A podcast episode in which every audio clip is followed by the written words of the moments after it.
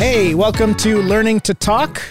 My name is Matt. I'm here as always with my friends Zach and Cameron, aka Camera Guy Cam, producer, Cameraman Cam. cameraman Cam, producer extraordinaire. How could you possibly get that wrong? this guy. Listen, camera guy, cameraman, neither are gender inclusive, and one I rhymes. feel cameraman Cam. That doesn't rhyme. Sure it does. Rhymes better than camera guy cam. I, I'll give you that. Camera guy, cameraman. We've already talked about this for too long. Just camera person Cam. tell us why we're here.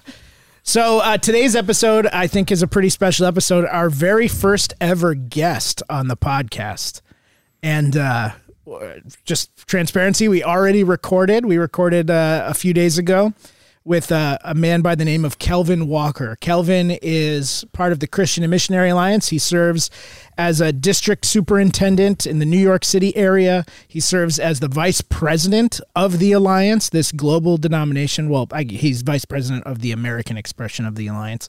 Pretty big deal. He's been a pastor, a, a college chaplain, an associate pastor, worship leader, and uh, we had a really great conversation with him last week. Zach missed it. I know. I really was kind of bummed.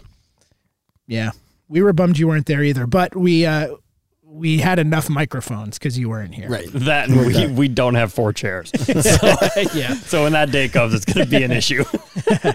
yeah. But we had to, we got a really insightful conversation with Kelvin, just hearing his story about why he's in ministry, who he is, the call of God. He talked about things like vision and failure and growing, and uh, I'm just excited to share that conversation with you guys. And uh, we hope you enjoy our our time, our conversation with Kelvin Walker. Kelvin, let me start with this question. Um, what are you doing now?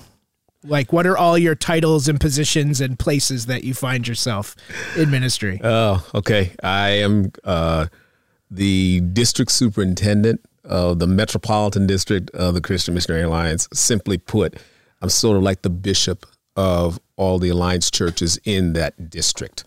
And I've been doing. I just finished.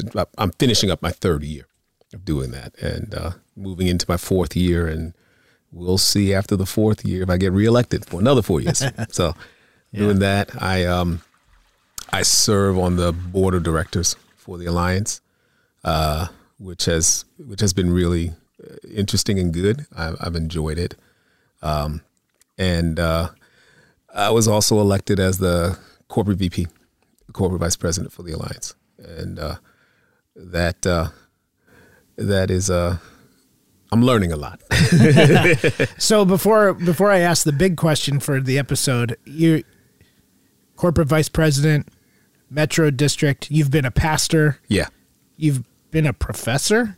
yeah. Still, every once in a while, Yeah. teach a course at, at, at our seminary. How do you juggle board of directors? I mean, how do you juggle your time and your just your mind as you're switching roles, going from this meeting to that meeting, or You know, um, juggling my mind is becoming more difficult because uh, I have to.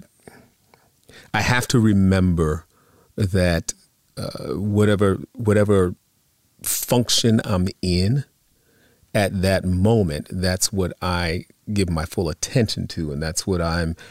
I'll use this word loyal to, you know, and yet at the same time you've got all of these other things and you go okay so that that decision has implications here you know and has implications here. And how do i fully participate in this decision knowing all of these implications? Mm. I- I- you know it, it's it's takes a lot of takes a lot of prayer it's um it's a dance that I have to keep playing. Um, and to be quite honest, uh, I've got some spiritual directors and a counselor that that I talk with because it, it, it I need it. Otherwise, I can't keep all of it straight. You know, as far as time, I'm grateful for. Um, we have a, a director of administration in our office, and uh, she is phenomenal. Like she'll say, yeah, you, you, you can't say yes to that because we, you got to be here. If I didn't have that, I, I'd, I'd make a mess. I just had finally, finally, I've got, I'm finally getting to the point where I where I say, listen, call the office, talk to Becky. She'll tell you whether or not I'm available. Uh, that's the only way I can do it, you know. Uh, and uh, and then learning that when my wife says, "Hey, we haven't gone on a date in a while," that means I've been managing my time and Becky hasn't. Awesome. Well, we're grateful to have you here, Kelvin. Um, so let me ask you the question: Why are you in ministry? I know it seems like the cheesy answer, but the reality is I'm in ministry because of the call of God. My dad was a pastor. I uh,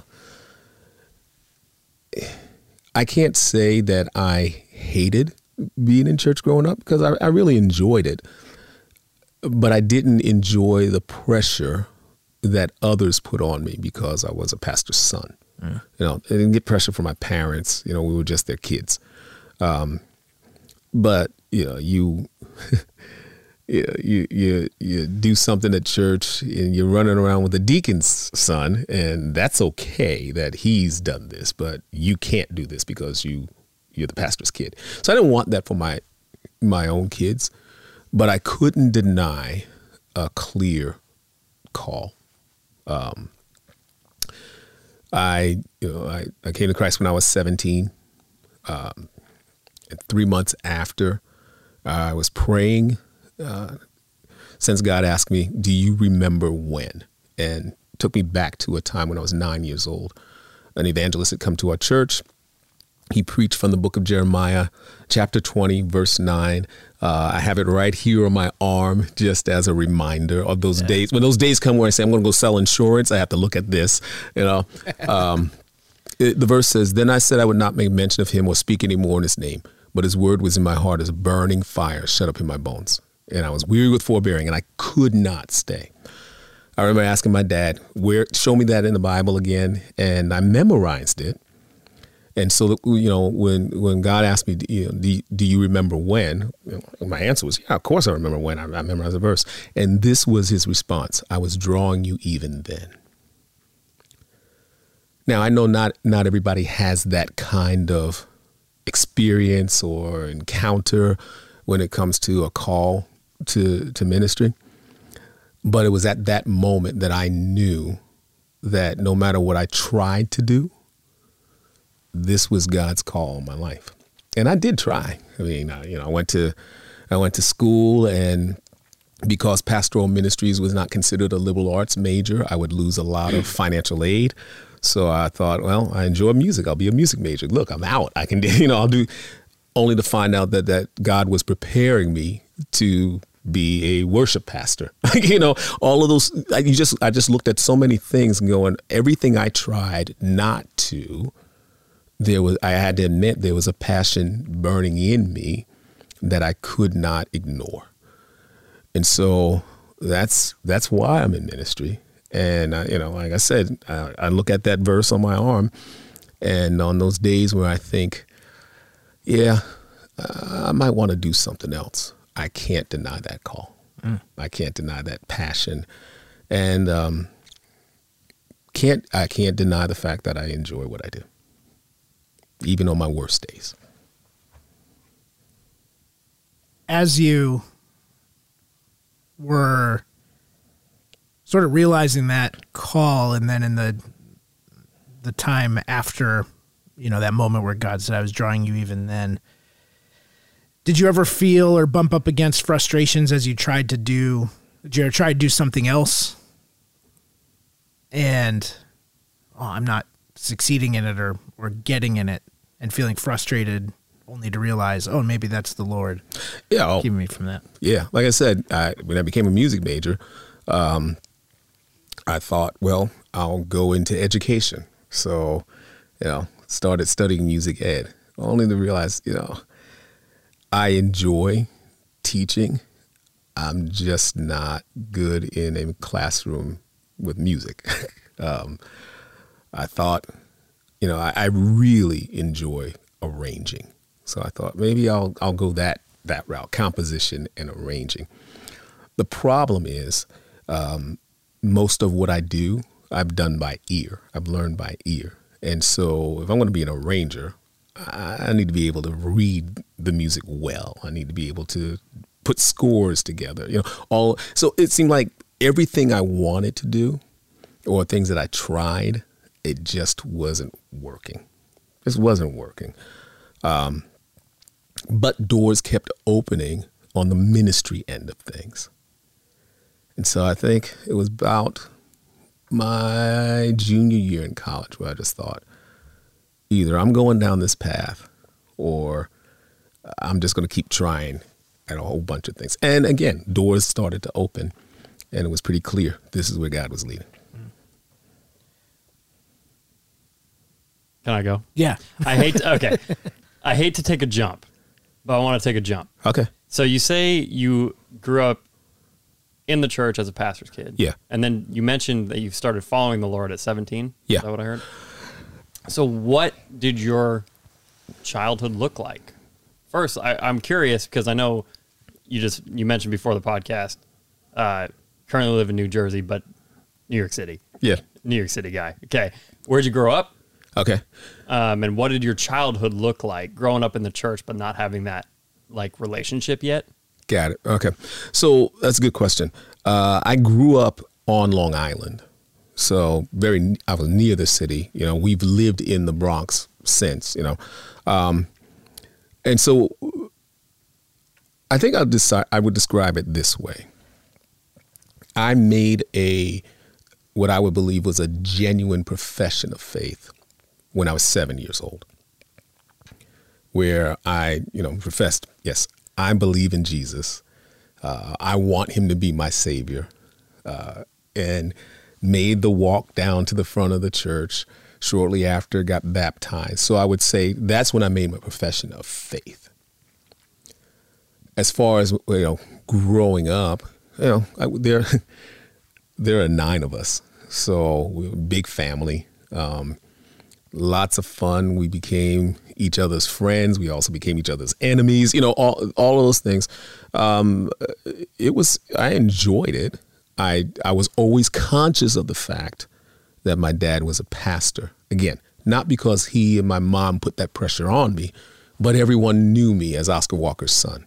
You know, Reverend Walker's son. And so there was a there was a part of me that felt like I couldn't get away from that no matter how I tried to just do my own thing, carve out my own path, I was always Oscar Walker's son. And on the on the one hand, I mean, I love my dad, so that was uh, that that that didn't bother me, but it bothered me that that was my identity. And so I, I don't I don't know that I was rebellious, if you will, outwardly, but inwardly I was that there was always that struggle. And it was at 17 um, and I still remember it. It was it was three days after my 17th birthday. Outwardly, I looked fine. Everything was good, but inwardly, there was an emptiness that was just eating at me, and uh, I don't know that I would have actually done it, but there were days where I contemplated, "Hey, if this is what if this is this if this emptiness is all that I have." why am I here? And it was my Sunday school teacher, she was the superintendent of Sunday schools, who took me out. We sat at a, a restaurant in New York um, over a cup of coffee. And she just said, You know why you have this emptiness. You've heard this all of your life. When are you going to finally just say, Okay, Jesus, I surrender? that night, sitting in this restaurant over a cup of coffee, is when I said, "Okay, Jesus, I surrender." I would love to say that everything switched, you know, right away. No, there was a there was a there was a pretty long process of just working through identity issues, um, you know, being being firm in who I am, just as Kelvin, uh, being firm in who I am in Christ. So you know, it was a journey, but uh, it was that it was that night that that that made the difference. And I don't think I would have been able to clearly hear God's voice three months later had that not happened. Had I not just said, okay, I know the answer to this emptiness. I'm fighting you, uh, but I don't want to fight anymore. Had that not happened, I don't know that I would have been uh, clear in a walk with him so that I would have been able to to know it was his voice. To bring in uh, some alliance theology. we talk Cam, maybe you know this, I don't know. But I don't. I don't know. and I don't even know if it's the proper term anymore. Did we might have voted on this like council, but but crisis yes, sanctification that was yeah, my crisis. yeah. I think that was, yeah, I think that was my crisis Yeah. experience. So if you're listening and you're like, what is crisis? It's I, I don't know, Kelvin, if I'm going to explain it right. Listen, don't tell John. uh, he's the president of the alliance, but uh, it's sort of uh, that moment when it's rubber meets the road in your faith, right? You Yeah. professed faith at a younger age, and then you know you in those early years of believing, it's always tumultuous. But there there comes this point where you have to say, "Am I in or out? Is this real or not?" Yeah. And is my life going to really change because of it? And I've gone through that yep, and it's amazing you know i i went to seminary and studied theology and you talk about these things sanctification and crisis sanctification and all that but how real that is Yeah. in people's stories i mean it's almost universal with people who believe that there's there's always this point along the way after having believed where you come to this moment of saying am i in or out right. yeah. And you know what's interesting? I you know, I didn't have language for it until I came into the this to the alliance. I grew up in what I call a Bapticostal church. We were Baptists uh, theologically, but we worshiped like Pentecostals, and so um, I didn't have language for it. And I still remember going through my licensing, and there was a guy on that committee who just kept pushing and kept pushing and kept pushing. And I didn't know what he was trying to get at. Finally, somebody else say, Well, you're, you're saying that was your crisis experience. I went, Yeah, that was my crisis experience, you know, kind of thing. You know, but yeah, I, I think you're right. I think that was the point at which the rubber met the road for me. And either I'm fully in mm-hmm. or I'm done, to be honest with you. Um, and that's why I go to set when people ask, well, when did you come to faith in Christ? I go to that, I go to age 17 first. Because while I made a profession here and I and I firmly believe that profession was genuine and it was real, Jesus didn't fully become real to me until 17. So i'm going to make a question jump unless you have a follow-up to that No, that's great. I just I love the context. Yeah. Um, so let me jump. What was your first I'll call it vocational ministry position? And how did that happen? Yeah. Okay. Yeah. I uh, served as uh, the assistant pastor for a church in Girard, Pennsylvania, as far north and as far west in Pennsylvania as you can get before you cross over either into New York State or Ohio. Right there in that corner, right outside of Erie. Um, I got there because of three people the district superintendent in Western Pennsylvania, the church planting director, and the senior pastor of the Girard Alliance Church. I, you know, I told you doors started opening for me to realize, yeah, ministry is where I'm headed. But there were, you know, here I'm coming to the end of my senior year, and every door I tried to walk through to get a job was closing. And these three men got their heads together and said, uh, We want him in the alliance. How are we going to do this? So they put together a part time position for me at that church and a part time thing working with the district to plant a church in downtown Erie. And that's how I got into ministry. That's how I got into ministry in the Alliance. Now, the church plant never came through. I realized I love watching churches get planted. I'm not a church planter, you know. but when we realized that about six to eight months in, that church opened the door for me to come on full time by make, combining some things. And they invested in me for six years. Six years. Six years. A lot of patience on their part, I'm sure. oh, sure. yeah. Oh, yeah. Because the, in that six year period, there was a six month period where I actually left and went to another church, and I won't mention where. I know. but it was one of those situations where I believe the Lord was saying to me, okay, you want it your way? I'll let you try it your way. And I left after three years for all the wrong reasons. And that six month period at the other place, about five months in, I realized my wife and I realized we just this is this is not working, and we got to do something. Interestingly enough, that senior pastor at that church, his name's Clyde Davis. I still, I mean, I give, I honor him. You know, he stayed in touch with me, just checking to see how we were doing. One night I decided, I'll just take the risk and tell him, hey, this isn't working. We're probably going to need to look for another place. Can you pray for us? And without hesitation, he said, We haven't filled your position. Do you want to come back? Not only did they bring me back, they brought me back and made me the associate pastor. And they gave me a raise. Wow, that's awesome. So I was there for another three years. And I will tell you, it was it was one of the most um, real expressions of the grace of God that I've ever seen. Because I mean, I was humbled. Here, you know, I I left thinking I knew everything. Mm-hmm. I'm coming back realizing I don't know anything.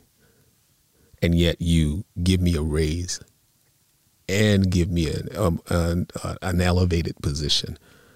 Yeah, that uh, that was a tangible understanding of God's grace that uh, I'm thankful for. So now in in your position now where you're district superintendent, corporate VP, you've kind of got a higher elevation view of churches and ministries. Uh, do you see that happening in other churches and other pastors? That sort of grace you receive then, not only on the front end, hey, let's create a position because we believe in you, but the coming back. Do you see that? I, I mean, I don't, I don't really even know the right question to Yeah. ask there, but Yeah, I don't I don't know that I see the coming back as much. Um, but what I do see is a, is a lot, and I can and and I I can speak for our district of what I've seen. Um, I see a lot of places where where pastors are saying, "Hey, we believe in you. Uh, we don't know where this is going to lead, but why don't you why don't you why don't you join us?" You know, uh, sometimes that looks like, "Hey, you're gonna you're gonna have to get uh, uh, a, a job outside of the church." But we're gonna we're gonna create something in here so that we can invest in you and see where God is see where God is leading. Sometimes it looks like a combination, you know, uh, of things, but I, I do see that happening, and that, that's encouraging. It is very encouraging. Yeah. Yeah, I I just know my trajectory in ministry, uh, probably traditional. You know, if I map it out in its very base sense, it was uh, internships, undergrad, grad school, youth pastor, associate pastor. You know, so it's sort of Uh-huh. like, yeah. Now that I'm saying it out loud, I'm like, wow, okay, I'm the doing doing the thing, um, and that that approach of of churches not just saying, "Hey, we have a position, let's fill it," but saying we have a person. You know, let's invest in them. Let's whatever it takes. I mean, I, that to me is so beautiful, and really, what I hope is as I mature in ministry, that I'm have that vision and foresight to be able to to look at whether it's people I'm in touch with or people growing up in our own church mm-hmm. to say, "Hey, I want I want to keep you, or eh, I, I believe in you, and and we'll do what we can to realize that call in your life. That's so clear. Yeah, and and and realizing with that, that means you have to be prepared to let somebody fail and learn.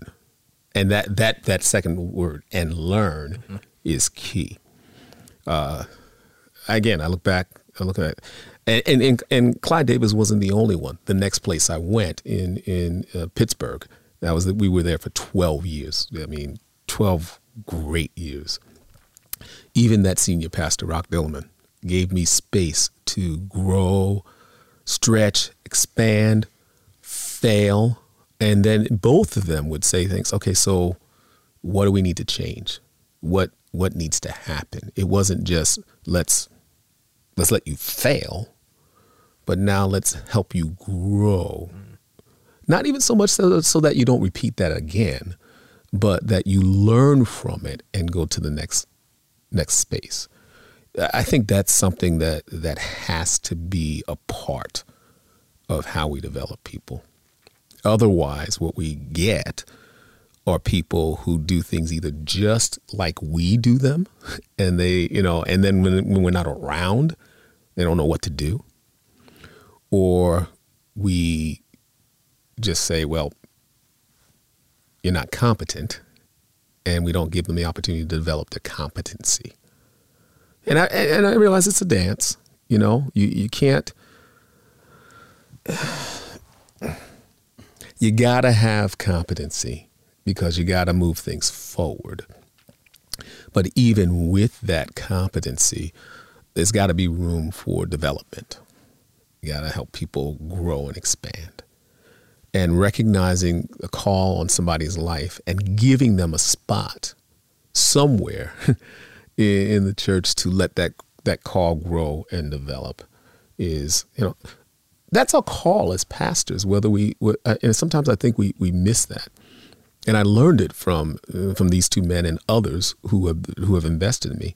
We're called to equip people for the works of ministry. You you can't equip unless you give space to grow and expand and develop.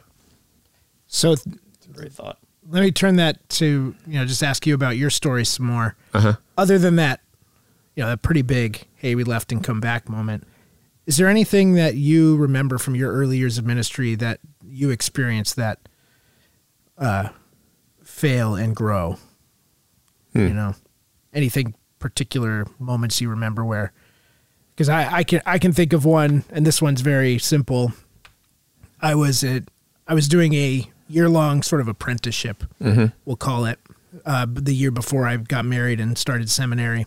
And our church was doing this large uh, fundraising campaign. We were going to launch a multi site thing. And uh, oh, let's get Matt, the 22, 23 year old, um, fresh out of college, to administrate it. Mm. And I've never administrated anything. I can't even, like, if you talk to my wife, you know, she'd I, I don't know like I, I don't know our bank account numbers and stuff you know so I'm like without without help I'm totally I'm swimming in the ocean like where's the land? But uh but I was asked to administrate it and part of it we were doing we were hosting a bunch of little uh like dinners where people were invited to come and hear and and then asked hey give us your money now. And I was supposed to set up this dinner with volunteers and some staff but I was also going on vacation that week and I was in California and I had the one guy ready and I didn't get anyone else to help him. I thought he was, I didn't communicate clearly. And I remember getting a call at 4 a.m. in California because it was in Connecticut. Oh, yeah. You know, the time difference. Matt, there's no one here. And like, oh, I'm in California, you know. so that was like a a fail and learn moment. Oh, don't let your leave your volunteers out to dry, you know, yeah. and make sure you communicate clear and all that. So uh, just one thing from my life, but anything, uh, any stories or those fail and grow, increase the competency, yeah, development. Um, yeah, I had been on staff at the church in Pittsburgh. I was a worship pastor. I've been there on staff for about two years by this point. Two years, maybe about two or three years, I'd say. And um, every year there was, you know, this Christmas production that involved the whole choir, or an Easter production that involved the whole choir, the whole group. Well, this year I decided let's do something different.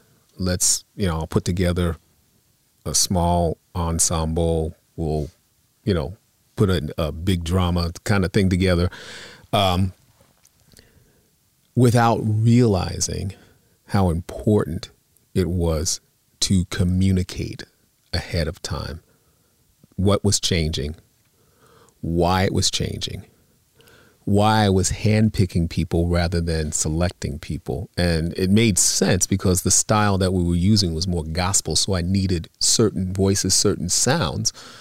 Um, why I was going that way. And hey, if this doesn't work this year, we can always go back to something else. Well, I just went to work and put the group together, started working on everything. And then word gets back to the larger group that we're not doing what we would normal normally do. And he's put this you know, this group of special people together. And I still remember the uh, the choir practice where a choir member said, "So what exactly are we doing for Easter?" And I could tell by the tension in the room, I had made a huge mistake. so I just said, "Okay, let's uh, let's talk about this next week. Let's continue the practice for tonight." Basically, left practice, and I, oh God, what am I going to do? Because it was clear this was a problem. Yeah. And I just went back the following week. I said, okay, I used to have these, uh, just call them fireside fireside chats. All right, it's time for a fireside chat. I just admitted I messed up. I didn't communicate well, and you didn't get it. You didn't get an understanding of what it was we're trying to do, and it's all part of the bigger vision that we've been casting for these past couple of years but communication is so important. And the only thing I the only thing I do was just own it mm-hmm. and ask their forgiveness, and we moved on from it, and things went well. Interestingly enough, and this I didn't expect, the choir member who asked that question came up to me and apologized. Who? She said, uh, "That's big." She said, "As soon as I asked it, I knew it was wrong for me to ask that that way." And uh, so I, I mean, I, I, of course you're forgiven. I'm sorry, you know. I, I, but I think part of that growth period was that's when I'm starting to learn. You gotta, you gotta own your mistakes, and admit them, so that you can move forward. You know. Hmm. So that's just one example. yeah, I also find I also find admitting mistakes that you don't necessarily think you made, you know, like just owning saying I'm sorry yeah. to people even when you don't you don't believe you've made a mistake is super important in the church. Yeah. You know, uh, you're pretty gonna argue about who's right and wrong. You know, we're we're about people. Yeah. And just saying, oh, that's my fault, and and shouldering those those things, even when they're not your fault, is uh, on the, I think for anybody, but especially on the pastoral end, can be a very powerful tool to keep people believing and wanting to be a part yeah. of your life and what you're doing. I think a phrase I've been, I've come to um, use and appreciate because it, it really does make a difference to people is, yeah, but it happened on my watch even if it wasn't my fault, it happened on my watch, and I just want you to know that we're looking out for this, and we're gonna we're gonna we're gonna do our best to make it right. Um, yeah, people people appreciate that, you know, and and then extend grace. Yeah. So. So you spend some time in these two first churches that you that was vocational ministry. Mm-hmm. I am very interested in the story of how you got where you are now. So, uh, so when you got that first job, uh-huh. you mentioned you were already married, but how old were you? Well, actually, I did, I got married. I was 22, and I didn't get married until a year later. Gotcha. Yeah. Um, my wife and my journey has been interesting. Mm, I was going to say mostly, but all my fault. on, on your watch, you might say. Um, yeah, on my watch. uh, and yet she she still loved me and still uh, hung on until I finally realized uh, this is this is the woman. What am I what am I playing around here for? Anyhow, uh, so I was 22 then. Um, uh, was there for the for the six years. Uh, started at that other church when I was 20, uh, 28 and was there for 12 years. Uh, and then went to went back to my alma mater, Nyack College, as the campus pastor for another six years, which uh, which was great. I, I enjoyed it. I enjoyed it. But when I when I kind of sensed that, yeah, my time is coming to an end here. Um, there was a church across the river from Nyack that was looking for a senior pastor. I had preached there occasionally when the when the pastor was out of town, and uh, and so I was there the morning they were announcing that they were looking for a new pastor. The pastor had moved to another church, and as I'm sitting there uh, in that service, and they're making this announcement, I just got this this sense that you know God was saying to me, "Put your resume in."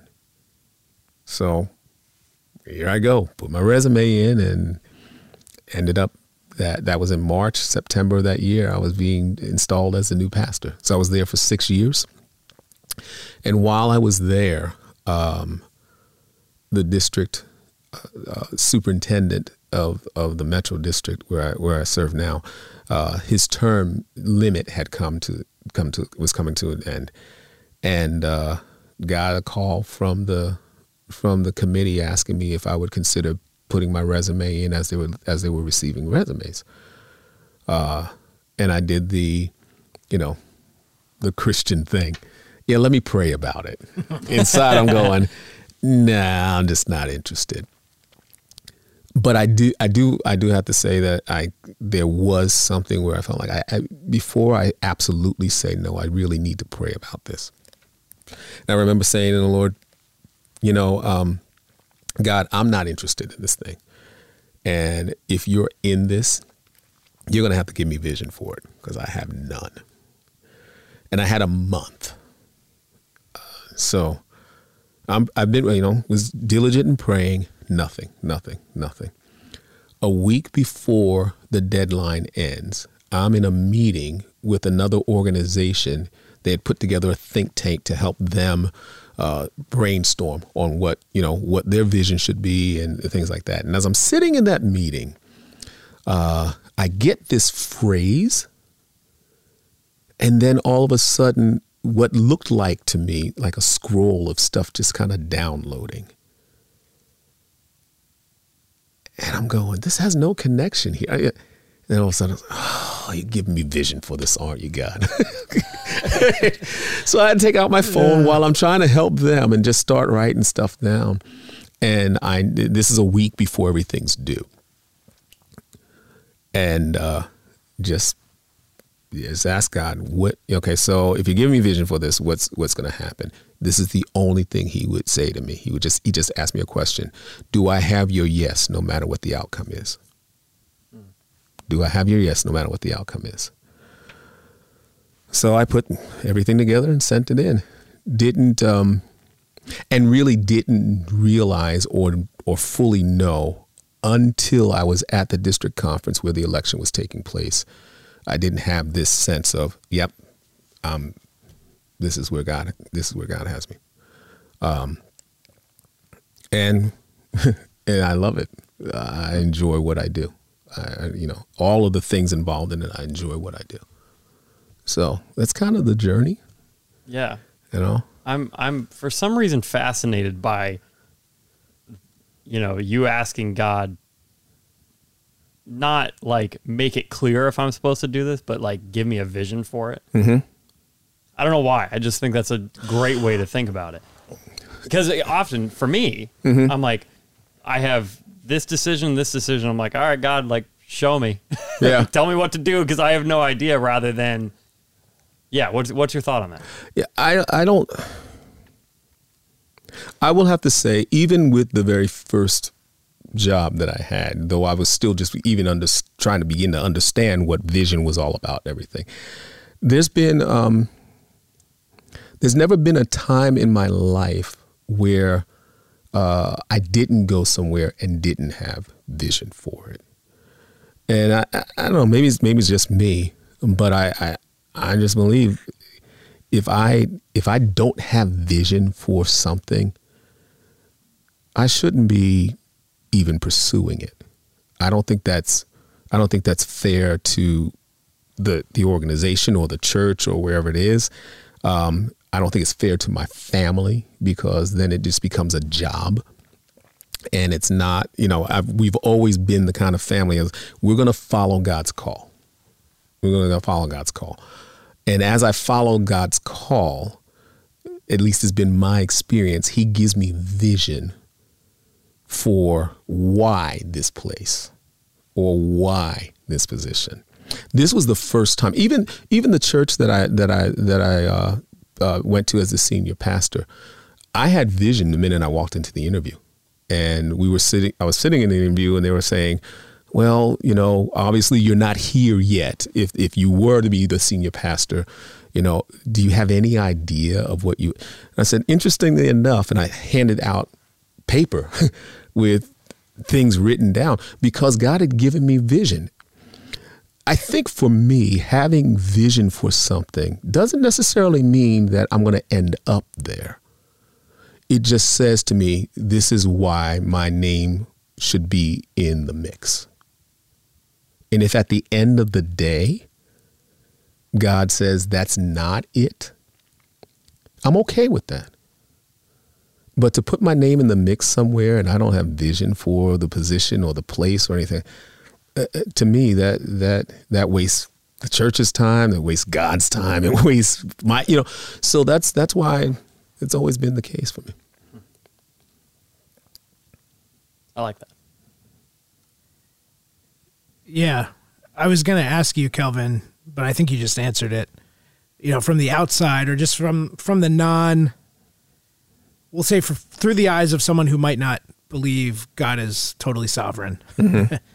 you get an offer, "Hey, will you let your name stand to be the next district superintendent?" That's a that's a ladder climb.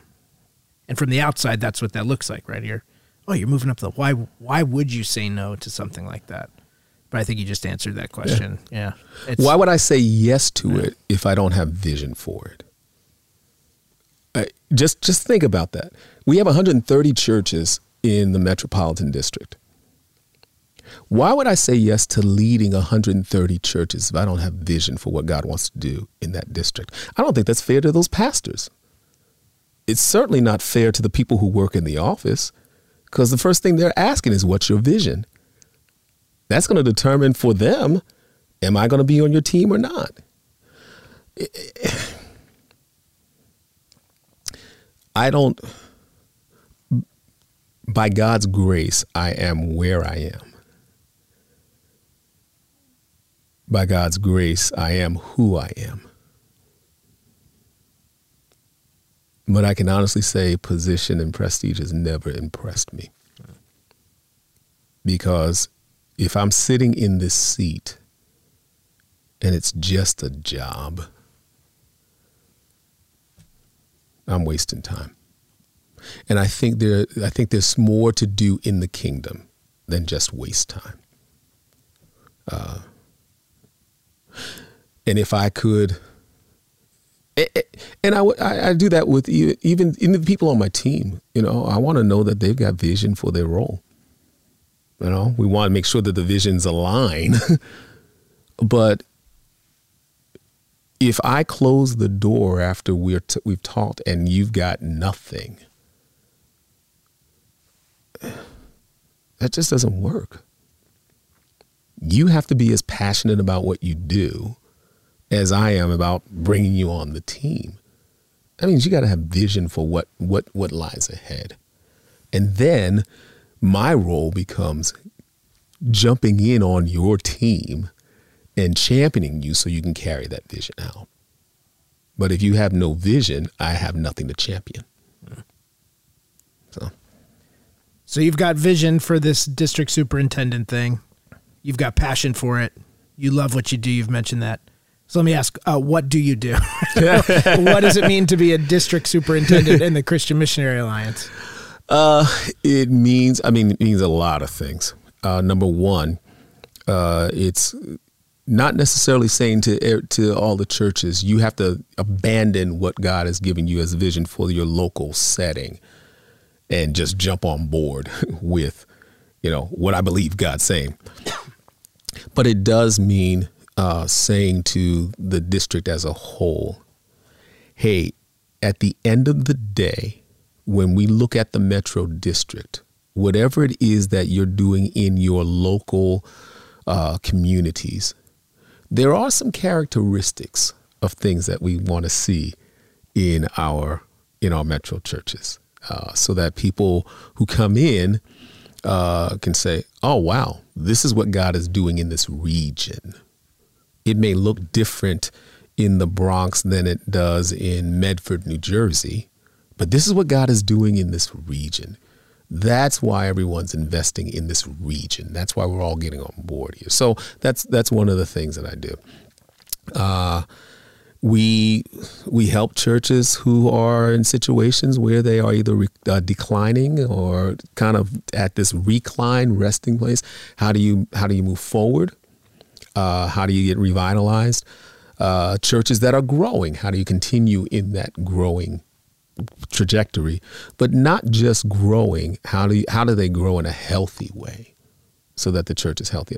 We we plant new church. You know, we plant new churches. Um, we we help people get engaged in uh, local and worldwide missions. Um, uh, leadership development. How do we help? How do we help our official workers, uh, the licensed workers, grow and develop in their leadership skills? Um, there are things that uh, you know you don't like. Um, uh, some sometimes administration. Uh, always administration. Always administration. If it's, if it's me, yeah. You know, sadly, if there's a situation where you've got to go in and, and bring correction, you don't you don't like those things, but that's all that's all part of it. You know, so it's a variety of things. Yeah. I gotta I, ask. Can I ask a question? Yeah. It goes a li- it goes a little left. It goes a little left, but not really. So we t- we're talking a lot about vision. What happened the last two years for you? How, with COVID, things shutting down, all this stuff, ha- has that vision changed? Was that a wake up call at uh, all for uh. you?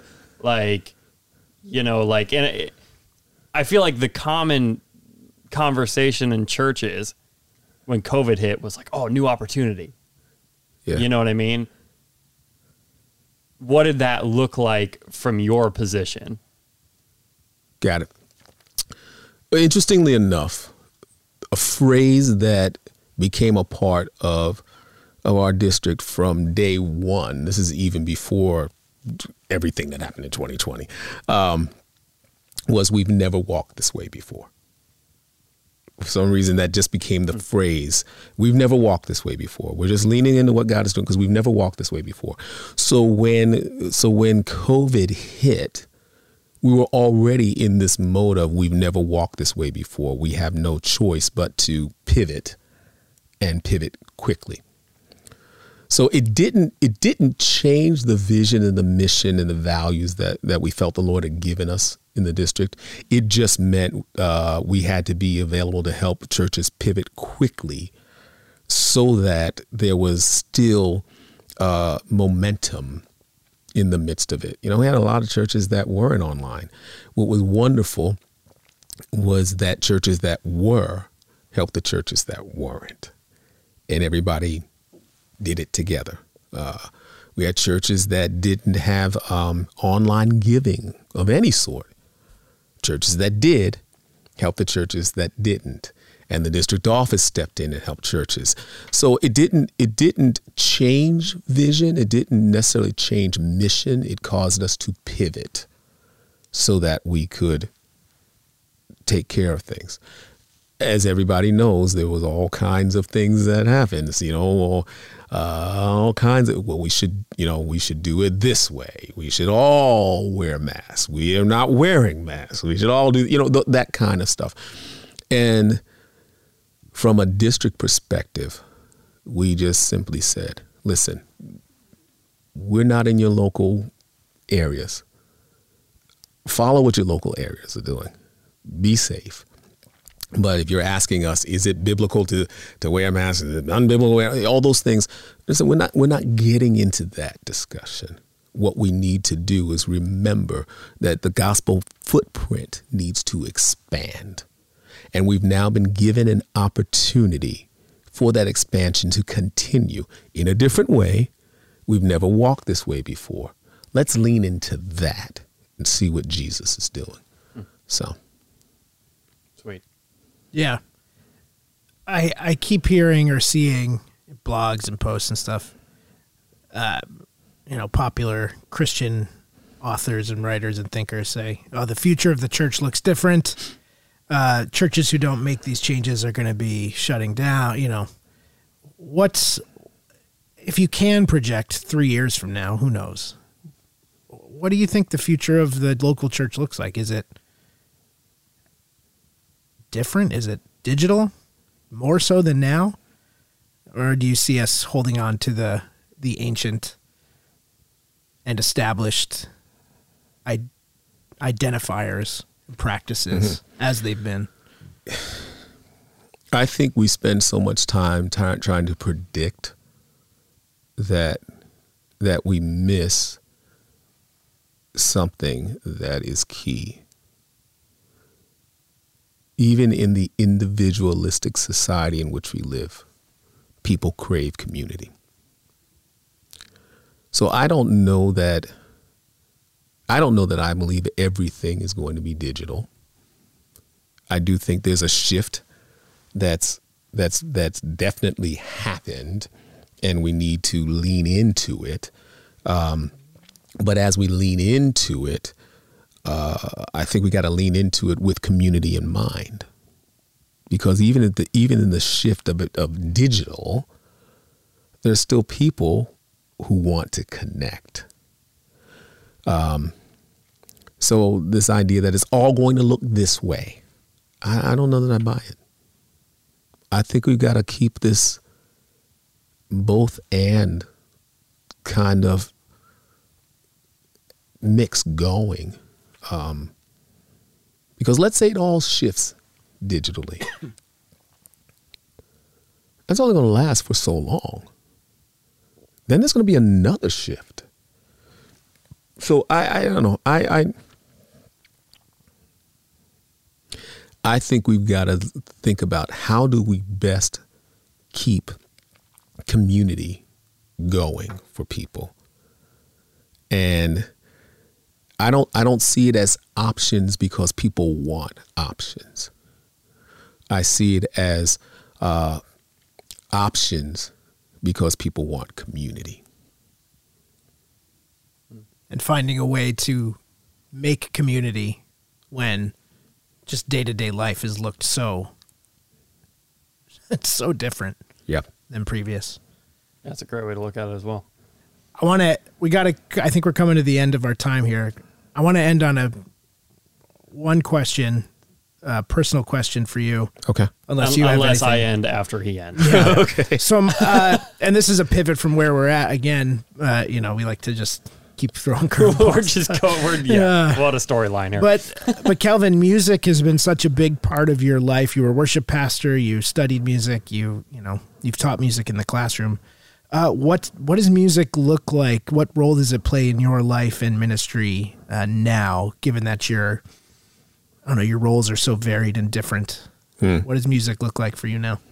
I thought uh, I thought music was done, but in almost every setting I'm in, somewhere along the line, I find myself heading over to the keyboard for either a closing song or it's part of the message or or you know somewhere it, it's still it's still a very active part of my life. It just looks different.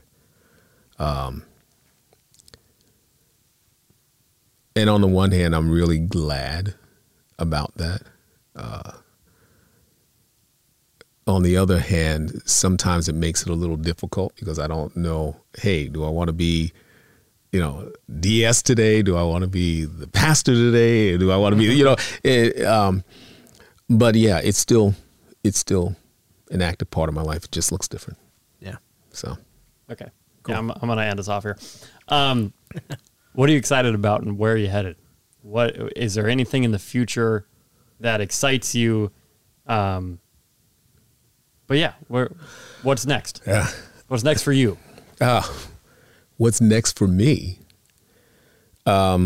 Other than men's breakfast tomorrow morning. Yeah, men's breakfast tomorrow. uh, again, what's next for me is just leaning into what's ahead for me right now, where I am right now.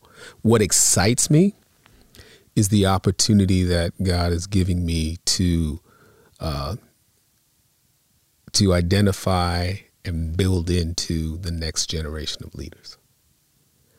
I um I think what I've learned from those who have been my leaders is that leadership, if it's if it's anything, leadership is about empowerment. And if I'm not if I'm not looking for the next person to empower and release, then I'm not necessarily doing a huge part of what leadership is all about. So it excites me that while we have um, a variety of ages on the leadership team in our district office, uh, a good portion, maybe 50% more of that age group are people who are under 40. That excites me. Uh, I just got back, literally, um, uh, got we got home last night before we left this morning from four days with um, with leaders in our district who are uh, either assistant or associate pastors who have just finished the ord- ordination consecration process, and we want to see them uh, go to the next level. Because sometimes when you get through that process, it's like, okay, I'm done. I, you know, I, I got it done.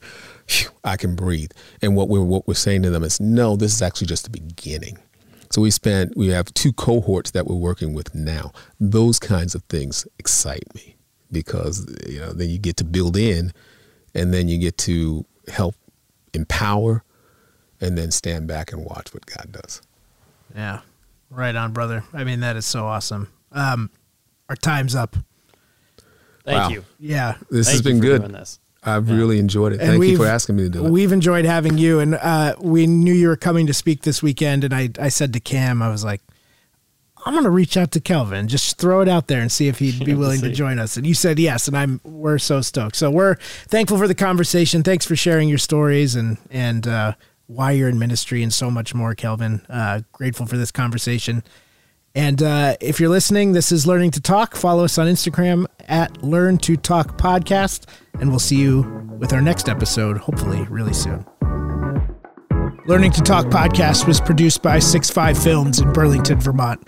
If you enjoyed our conversation, make sure you find us on YouTube, Apple, and Spotify, and like, comment, subscribe. You can also follow us on Instagram at Learn to Talk Podcast. Thanks for listening. We'll see you again soon.